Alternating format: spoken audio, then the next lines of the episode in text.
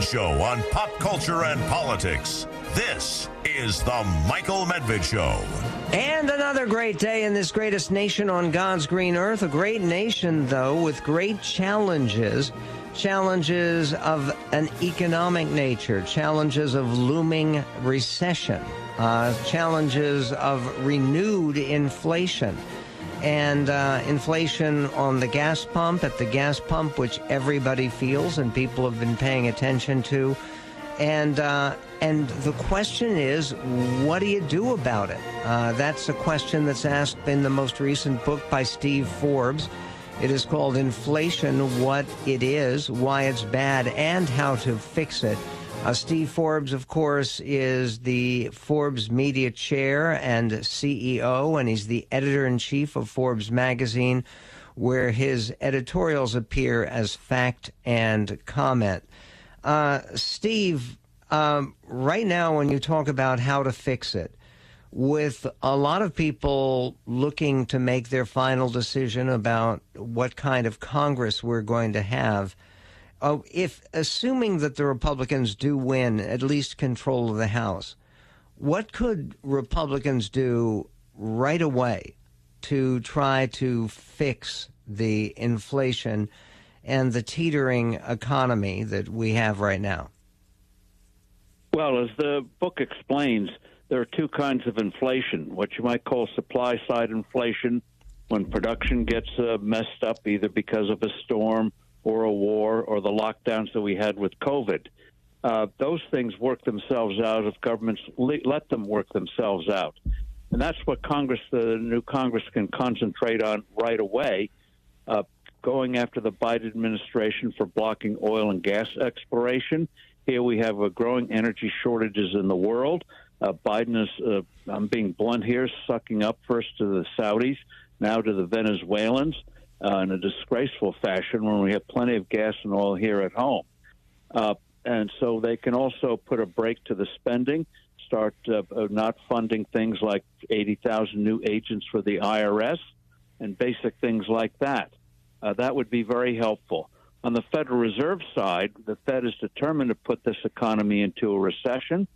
And uh, there, I think that uh, the Congress can uh, start to hold hearings with uh, Chairman Powell focus on why he thinks only by a recession can you cure the inflation, when we know from a past experience, all you have to do is stabilize the value of the dollar, which has been going up and down like a yo yo, and eventually that will work its way out. But a recession is not necessary to cure this rise in prices. Well, you've just written something. It's uh, uh, one of your most recent columns is that the rise of the dollar is actually destructive to the United States. When people hear the dollar is more valuable, it's more solid, it's uh, dominating the world currency, I think particularly in relation to the British pound, why is that bad news if the dollar is strong? Uh, because it's uh, it's been uh, made strong for the wrong reasons it's uh, gotten strong because other currencies in the world are in worse shape. And what it means is uh, the Federal Reserve has gone from creating too many dollars to putting barriers in the way where you're going to have a what they call a liquidity shortage. That is, people are not going to be able to get cash. That's why you see commodity prices starting to edge down. Uh, that's why you see the gold price uh, taking the hit that it did. So uh, that that kind of turbulence you don't want. As somebody once said, you don't want inflation, you don't want deflation, you want inflation. You want stability. And and unfortunately, the Federal Reserve doesn't realize that. But I think uh, there's going to be a big change coming, assuming we don't get a serious crisis, a real blow up in Ukraine. I think other events, economic events, are going to force a change into the Federal Reserve, and this will sound strange today I think in uh, six months' time or so, you're going to see the central banks of uh, Britain, the European Union, Japan, China, the U.S. coming together, and they're going to try to stabilize the exchange rates between each country. The European, the uh, yen is in a not a free fall, but uh, falling down. The European uh, euro is uh, tottering. We all know about the pound. Chinese yuan is uh, tottering And uh, I think uh, what they're going to end up doing, even though they won't uh, could not see it today, is try to create some stability. And I think that'll help save us from the worst of a disaster that's coming. You've got countries around the world that are over indebted, and the worst thing you can do is have more inflation with them. You've got major, you've got Europe uh, going into recession. You've got Japan uh, in bad shape. You got the U.S. Uh, beginning to contract going into next year. And so I think events are going to force positive changes rather than the destructive courses we're on today. And I assume you're assuming that uh, there will be no tactical nuclear weapons used by Vladimir Putin. If he did use tactical nuclear weapons against some Ukrainian target, assume it's a military target of some sort, would that help to tank the world economy? Yes, because uh, everyone would be would be like the initial days of the lockdowns with COVID, uh, but much more serious in a sense. And uh, everyone would just halt and say, "We're stopping everything. Where is this going to lead?" And the thing is, using a, if he did use a weapon, that would not change the military situation in Ukraine. His forces are in retreat. And the thing that must be worrying him now is that his army may be, collapsing on both fronts. And uh, so, uh, what what he would, would be trying to do by uh, threatening or actually uh, setting off, detonating a device is getting the Europeans to back off, getting the U.S. to back off, and uh, he would win uh, at the negotiating table or the what he could not win on the battlefield. And uh, that's what the, this desperate man might do. One hopes that the military command, chain of command in Russia would uh, would not want this. It would be certainly would be the end of his regime. The world would not tolerate it. And one of the things I wish the Biden administration would be doing now is uh, emergency shipping to Ukraine long range missiles F 16s, which the Ukrainians can learn to fly very quickly because they're not too different from the MiGs that they are accustomed to, and make it clear to Putin before he does anything that if anything happens, the Ukrainians are going to be firing missiles not just in Ukraine but in Russia itself, including the fleet that Russia has in the Black Sea. So it wouldn't be NATO going after uh, Putin, uh, would be Ukraine. But uh, I hope that the Biden administration, certainly the president's not capable of doing it, are already uh, doing scenarios. What if, what if, what do we do? And one of the things, Michael, they should be doing right away to show they're serious about foreign policy is ending the pretend negotiations they're having with Iran. Uh, we're using Russia to help negotiate with Iran since uh, the uh, Iranians won't sit directly in front of us. So bizarre. And how can we be negotiating with a regime offering them access to $275 billion in the next 12 months uh, for, a, for a bad deal when they're killing women in the streets? And uh, it, it, it, just, it, it just uh, defies reality. And uh, so they, if they cut off those negotiations now, and say one reason they're cutting them off is because of what Putin has been saying about Ukraine, that might start to get the attention of uh, the Kremlin and the attention of the Chinese, who I think behind the scenes, the last thing they want is a nuclear device going off in Europe, because that'll have consequences all around the world. It's sobering, but it's so important to examine. Uh, one of um, Steve's most recent columns Biden's Iran policy defies belief, and it actually emboldens Putin. Uh, you can read it. It's linked at our website at michaelmedved.com. Uh, Steve's new book, again, is Inflation What It Is, Why It's Bad, and How to Fix It. Uh, talking about fixing things, uh, how are they doing uh, working together? That's Biden and DeSantis, the odd couple.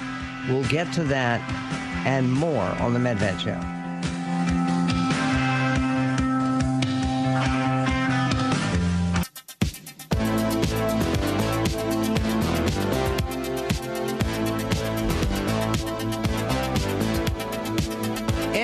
Michael Medved show, I think it is a, uh, a good thing, clearly a, a very good thing, when uh, you can have government officials working together at a time of crisis. And uh, what has been surprising here is, uh, and I think it, it leads me to believe that, um, uh, yes, as Joe Biden has said, and he apparently told Al Sharpton, right now he's planning to run for reelection. Uh, do I think that's a good idea for the country? No, I, I, I do think it would be we would be better off if he would, after the midterm elections, uh, declare that he is planning to retire after one term, but he's not. And the fact that he uh, made such a point of working jointly with uh, Ron DeSantis in Florida, which bore the brunt of Hurricane Ian and the terrible, terrible devastation that many people experienced. The fact that he was working with DeSantis is an indication that he is serious about running for reelection. And even more, it's uh, an indication that DeSantis is uh, serious about striking the American people as a someone of presidential stature, because uh, someone of presidential stature is capable of actually working with a president from the opposition. Uh, this is uh, DeSantis talking about the cooperation they have received from Biden's team uh, right before he introduces the president. This is clip 12 one of the things that you're seeing in this response, we are cutting through the bureaucracy. We are cutting through the red tape, uh, and that's from local government, state government, all the way up uh, to the president. So we appreciate uh, the the team effort. Uh, so I'm just thankful that everyone's banded together. We've got a lot of work to do here, but I'll tell you, the spirit of the people of this state and Southwest Florida has been phenomenal. You only get there if it's a team effort. So, Mr. President, welcome to Florida. We appreciate uh, working together across various levels of government, and the floor is yours. And then uh, Biden takes the podium and uh, returns the graciousness uh, that uh, DeSantis set up, and good for him. This is uh, clip 13. We're here today with Governor DeSantis and Senator Rubio and Senator Scott and Congressman Donalds. You know, uh, today we have one job and only one job, and that's to make sure the people of Florida get everything that they need to fully, thoroughly recover. And the cooperation began before the storm hit. Number one priority was saving lives. At the request of the governor, I signed an emergency declaration Let's see if this thing works. Is this one working? I signed an emergency declaration that prepositioned federal assets, including food and water and generators, not only in Florida but in other states. So be ready if the worst happened, and it happened. Okay, and then um, President Biden was asked a question by a reporter, and he didn't miss an opportunity. Uh, and actually, it's kind of amazing. Uh, this is clip 14. Listen. Mr. President, what do state and local and federal officials need to do differently to prevent future loss of life? What the governor's done is pretty remarkable so far. I mean, this is what, what, he's, what he's done. Okay, uh, basically, what the governor has done is pretty remarkable. Uh, that from uh, President Biden. Uh, this is um, um, a good indication of uh, the possibility, real possibility, to actually work together. Uh, not such a, a reassuring um, observation was made by a, a sheriff, uh, Grady Judd of Polk County, Florida. And he talked uh, about actually coping with looters in your home. Uh, clip 10 even when part of their home may be torn away. And these looters, that's unacceptable. People have a right to be safe in their homes. They have a right for their property to be safe, even when part of their home may be torn away. And these looters, that's unacceptable, absolutely unacceptable. I would highly suggest that if a looter breaks into your home, comes into your home while you're there to steal stuff, that you take your gun and you shoot him.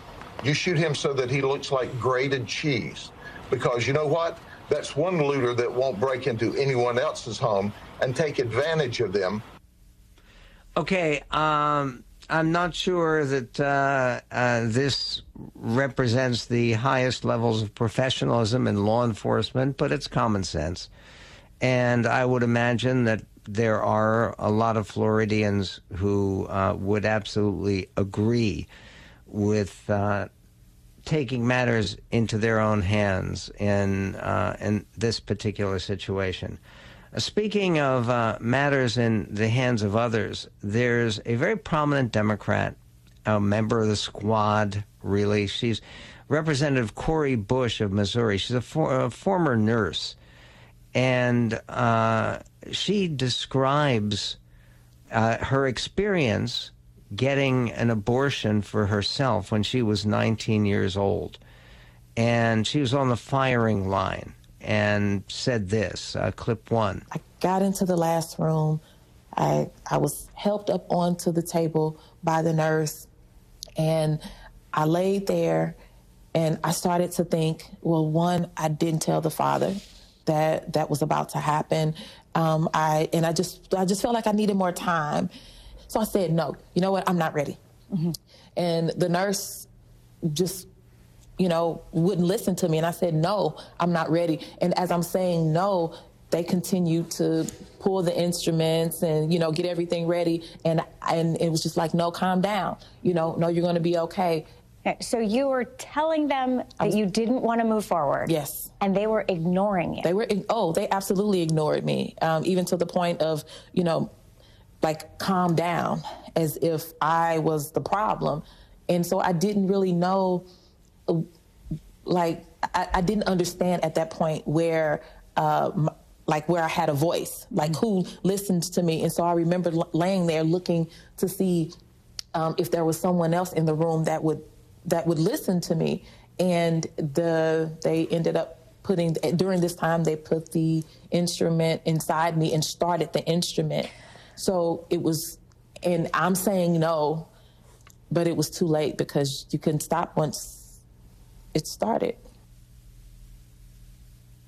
Uh, okay, uh, uh, even for the most pro-choice people, uh, doesn't this indicate why it is that I think that most Americans are moderates on abortion?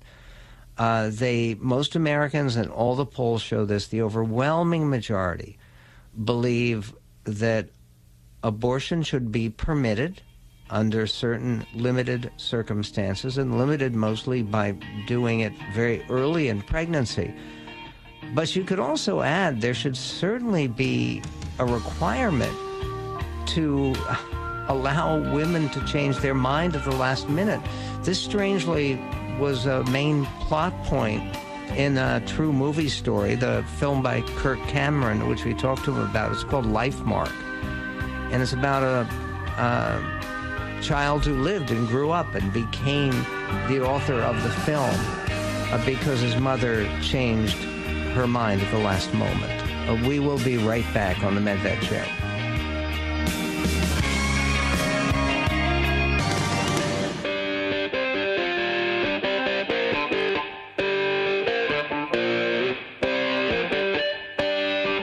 Portions of the Michael Medved Show are brought to you in part by the Discovery Institute. And on the Michael Medved Show, it is always a pleasure and uh, an enlightening experience to speak to Steve Meyer, who is the head of the Center for Science and Culture in the Discovery Institute based here in Seattle. And uh, speaking of discoveries, uh, there have been major discoveries by the James Webb Telescope, which are causing scientists to rethink the origins of the cosmos. And I, I understand that for religious believers, there's there's some sense that the world was created. For people who question the idea of a created universe, you got big questions about where it comes from. And uh, now, after a consensus of many years, I find out by reading Steve's uh, Meyer's new piece. It's published in the Daily Wire.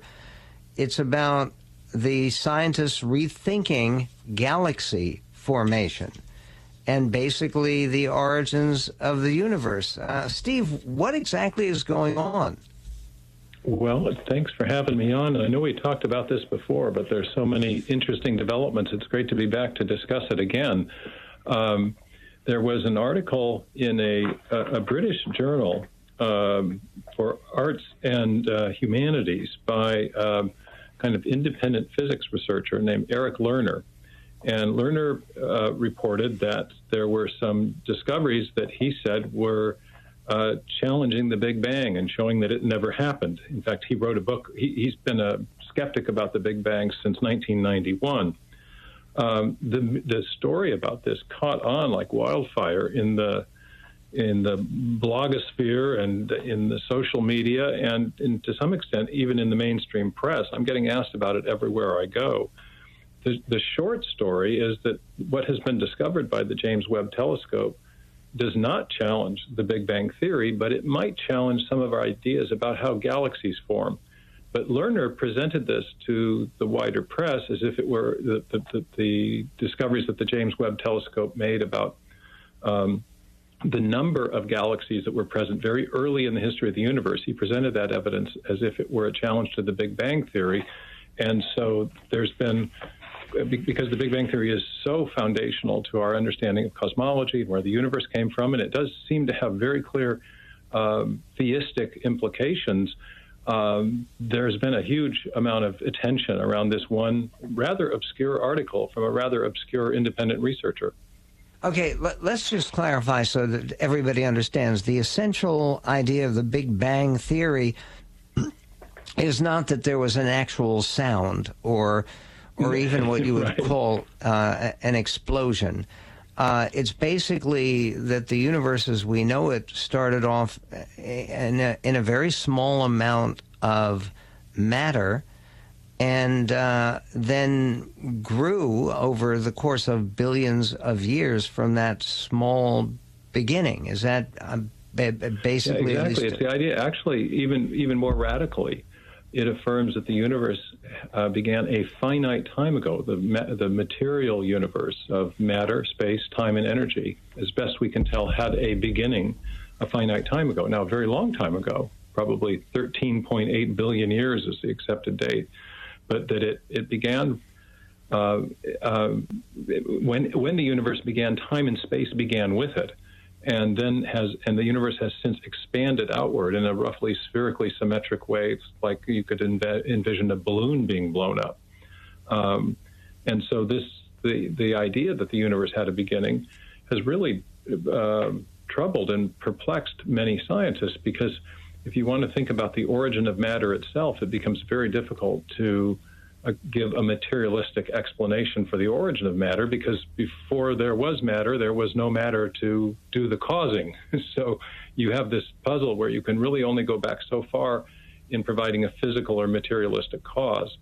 And that has suggested uh, a kind of uh, uh, convergence with the, the classical theistic or even biblical account of things, after all, the first words of the Bible are in the beginning. There's the affirmation that there was a beginning. So this has been one of those scientific discoveries which, against all expectations coming out of the 19th century, has actually confirmed uh, a, a, broadly theistic view of things, not a materialistic view of things. If we're, thinking, we're talking as far as worldviews, but rather a more theistic view, where the best explanation for the origin of the universe would re- seem to require something like uh, some entity that transcends space and time and which is itself not material. Okay. I think one of the questions that there are people out there who would want to ask would be uh, if you have a theory that says that before the Big Bang, before the creation of uh, matter and time and the universe, there was nothing. Uh, even in the biblical account, it, it, says in the book of Genesis, there was uh, tohu vavohu, the earth was formless and void. And uh, how do you prove that nothing existed if nothing existed? Well, the the the um, implication of a beginning flows from three separate lines of evidence, at least. The first is that the universe in the present day is expanding outward in all directions. And we know about this from the light coming from the distant galaxies. And this will get us into the discussion of what the James Webb is, is detecting. The light coming from very distant galaxies is being stretched out. And the way astronomers um, detect that is they realize that the, the, the, the uh, wavelengths of the light are longer than they should otherwise be if those distant galaxies were stationary in relation to us. If a a train whistle recedes from us, the pitch of the sound will drop. And that's because the sound waves are being stretched out. Well, light does a similar thing, and it, if it's stretched towards the red end of the visible light spectrum, where red, red light is long wavelength and violet is shorter, then the scientists are able to detect upon analysis the, the movement away of the galaxies. But in light that evidence, in light of Einstein's theory of general relativity, which suggests that space and time are connected, suggests that the universe is not just that the, the light or the galaxies are moving away in, into a static um, space, but rather space is expanding and causing that expansion as it goes. And so you have this idea of, the, of, of a universe expanding. Now, if you back that up in your mind's eye, at any point in the in the past, as you go progressively back further and further, the, the matter of the universe would get closer and closer and closer together until finally it would converge on a point marking the beginning of the expansion and arguably the beginning of the universe, and arguably the beginning of the universe because you can't back extrapolate any further than that. Now, there's a parallel development in theoretical physics that uh, is a consequence also of Einstein's theory of general relativity, and this was worked out in the 1960s by Stephen Hawking, and that is something called the singularity theorem, and it's the idea that as the universe is, uh, is the idea that in the forward direction of the time, you, the universe is expanding and the matter is getting more and more diffuse. But in the reverse direction, the matter would become more and more concentrated. Now, according to Einstein's theory of general relativity, massive bodies actually curve the fabric of space. And so, as you go further back in time, the curvature of space gets tighter and tighter and tighter until you finally reach a limiting case where the curvature of space goes to uh, an infinite value which corresponds to zero spatial volume, and that's the singularity, the beginning point. There's a third line of evidence or a third proof from physics uh, based on special relativity that also affirms a beginning. So you have this very strange convergence of multiple lines of evidence pointing to the fact of the beginning to the universe, which was completely unexpected in the late 19th century. And it's, um, it's, uh, it's, it's been a very troubling and disturbing thing for many physicists. Einstein didn't like it. It took him a long time to come around to it. Sir Arthur Eddington said that he found the idea of, a, the Big Bang preposterous. It leaves him cold, he said. Uh, great British astrophysicist. But people have come okay. around to it because the evidence supports it. Uh, but what does the evidence mean in practical terms? Uh, yes, philosophically, it's very important. But uh, how does this increase our scientific understanding of the world around us? Uh, with new revelations from the uh, James Webb Space Telescope. Uh, Steve Meyer will be.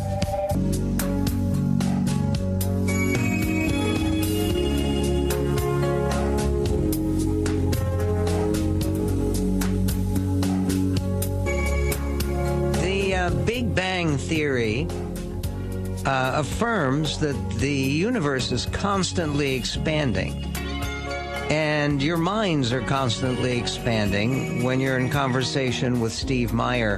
Uh, Steve, uh, Dr. Meyer received his PhD in the philosophy of science from the University of Cambridge. He's a former geophysicist and college professor who is director of the uh, Center for Science and Culture at the Discovery Institute. His uh, best selling books include Darwin's Doubt, The Explosive Origin of Animal Life and the Case for Intelligent Design, and uh, most recently, The uh, God Hypothesis, The Return of the God Hypothesis, uh, which has been uh, a bestseller and a mind expander as well. Uh, speaking of expanding, we, um, we should let people know that coming up on November 9th, which is just what is it? It's two days from a month from now.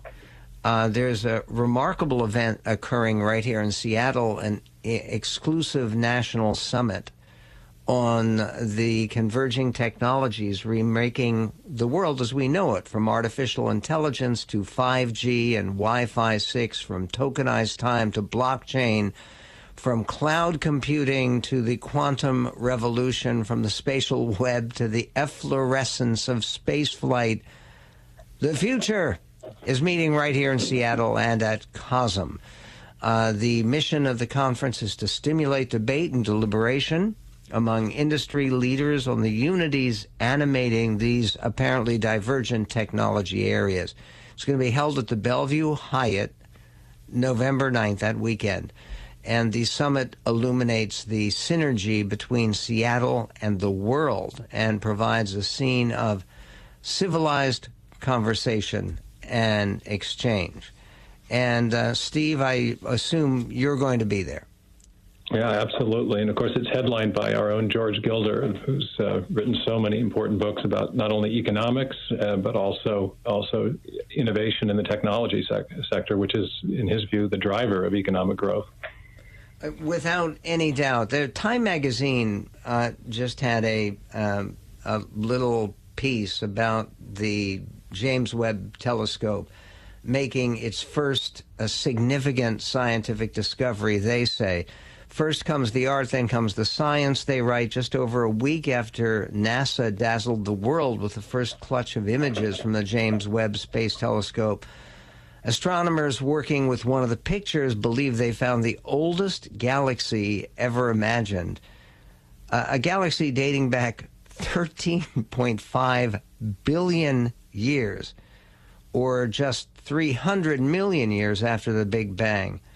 Uh, that, as reported by Space.com and others.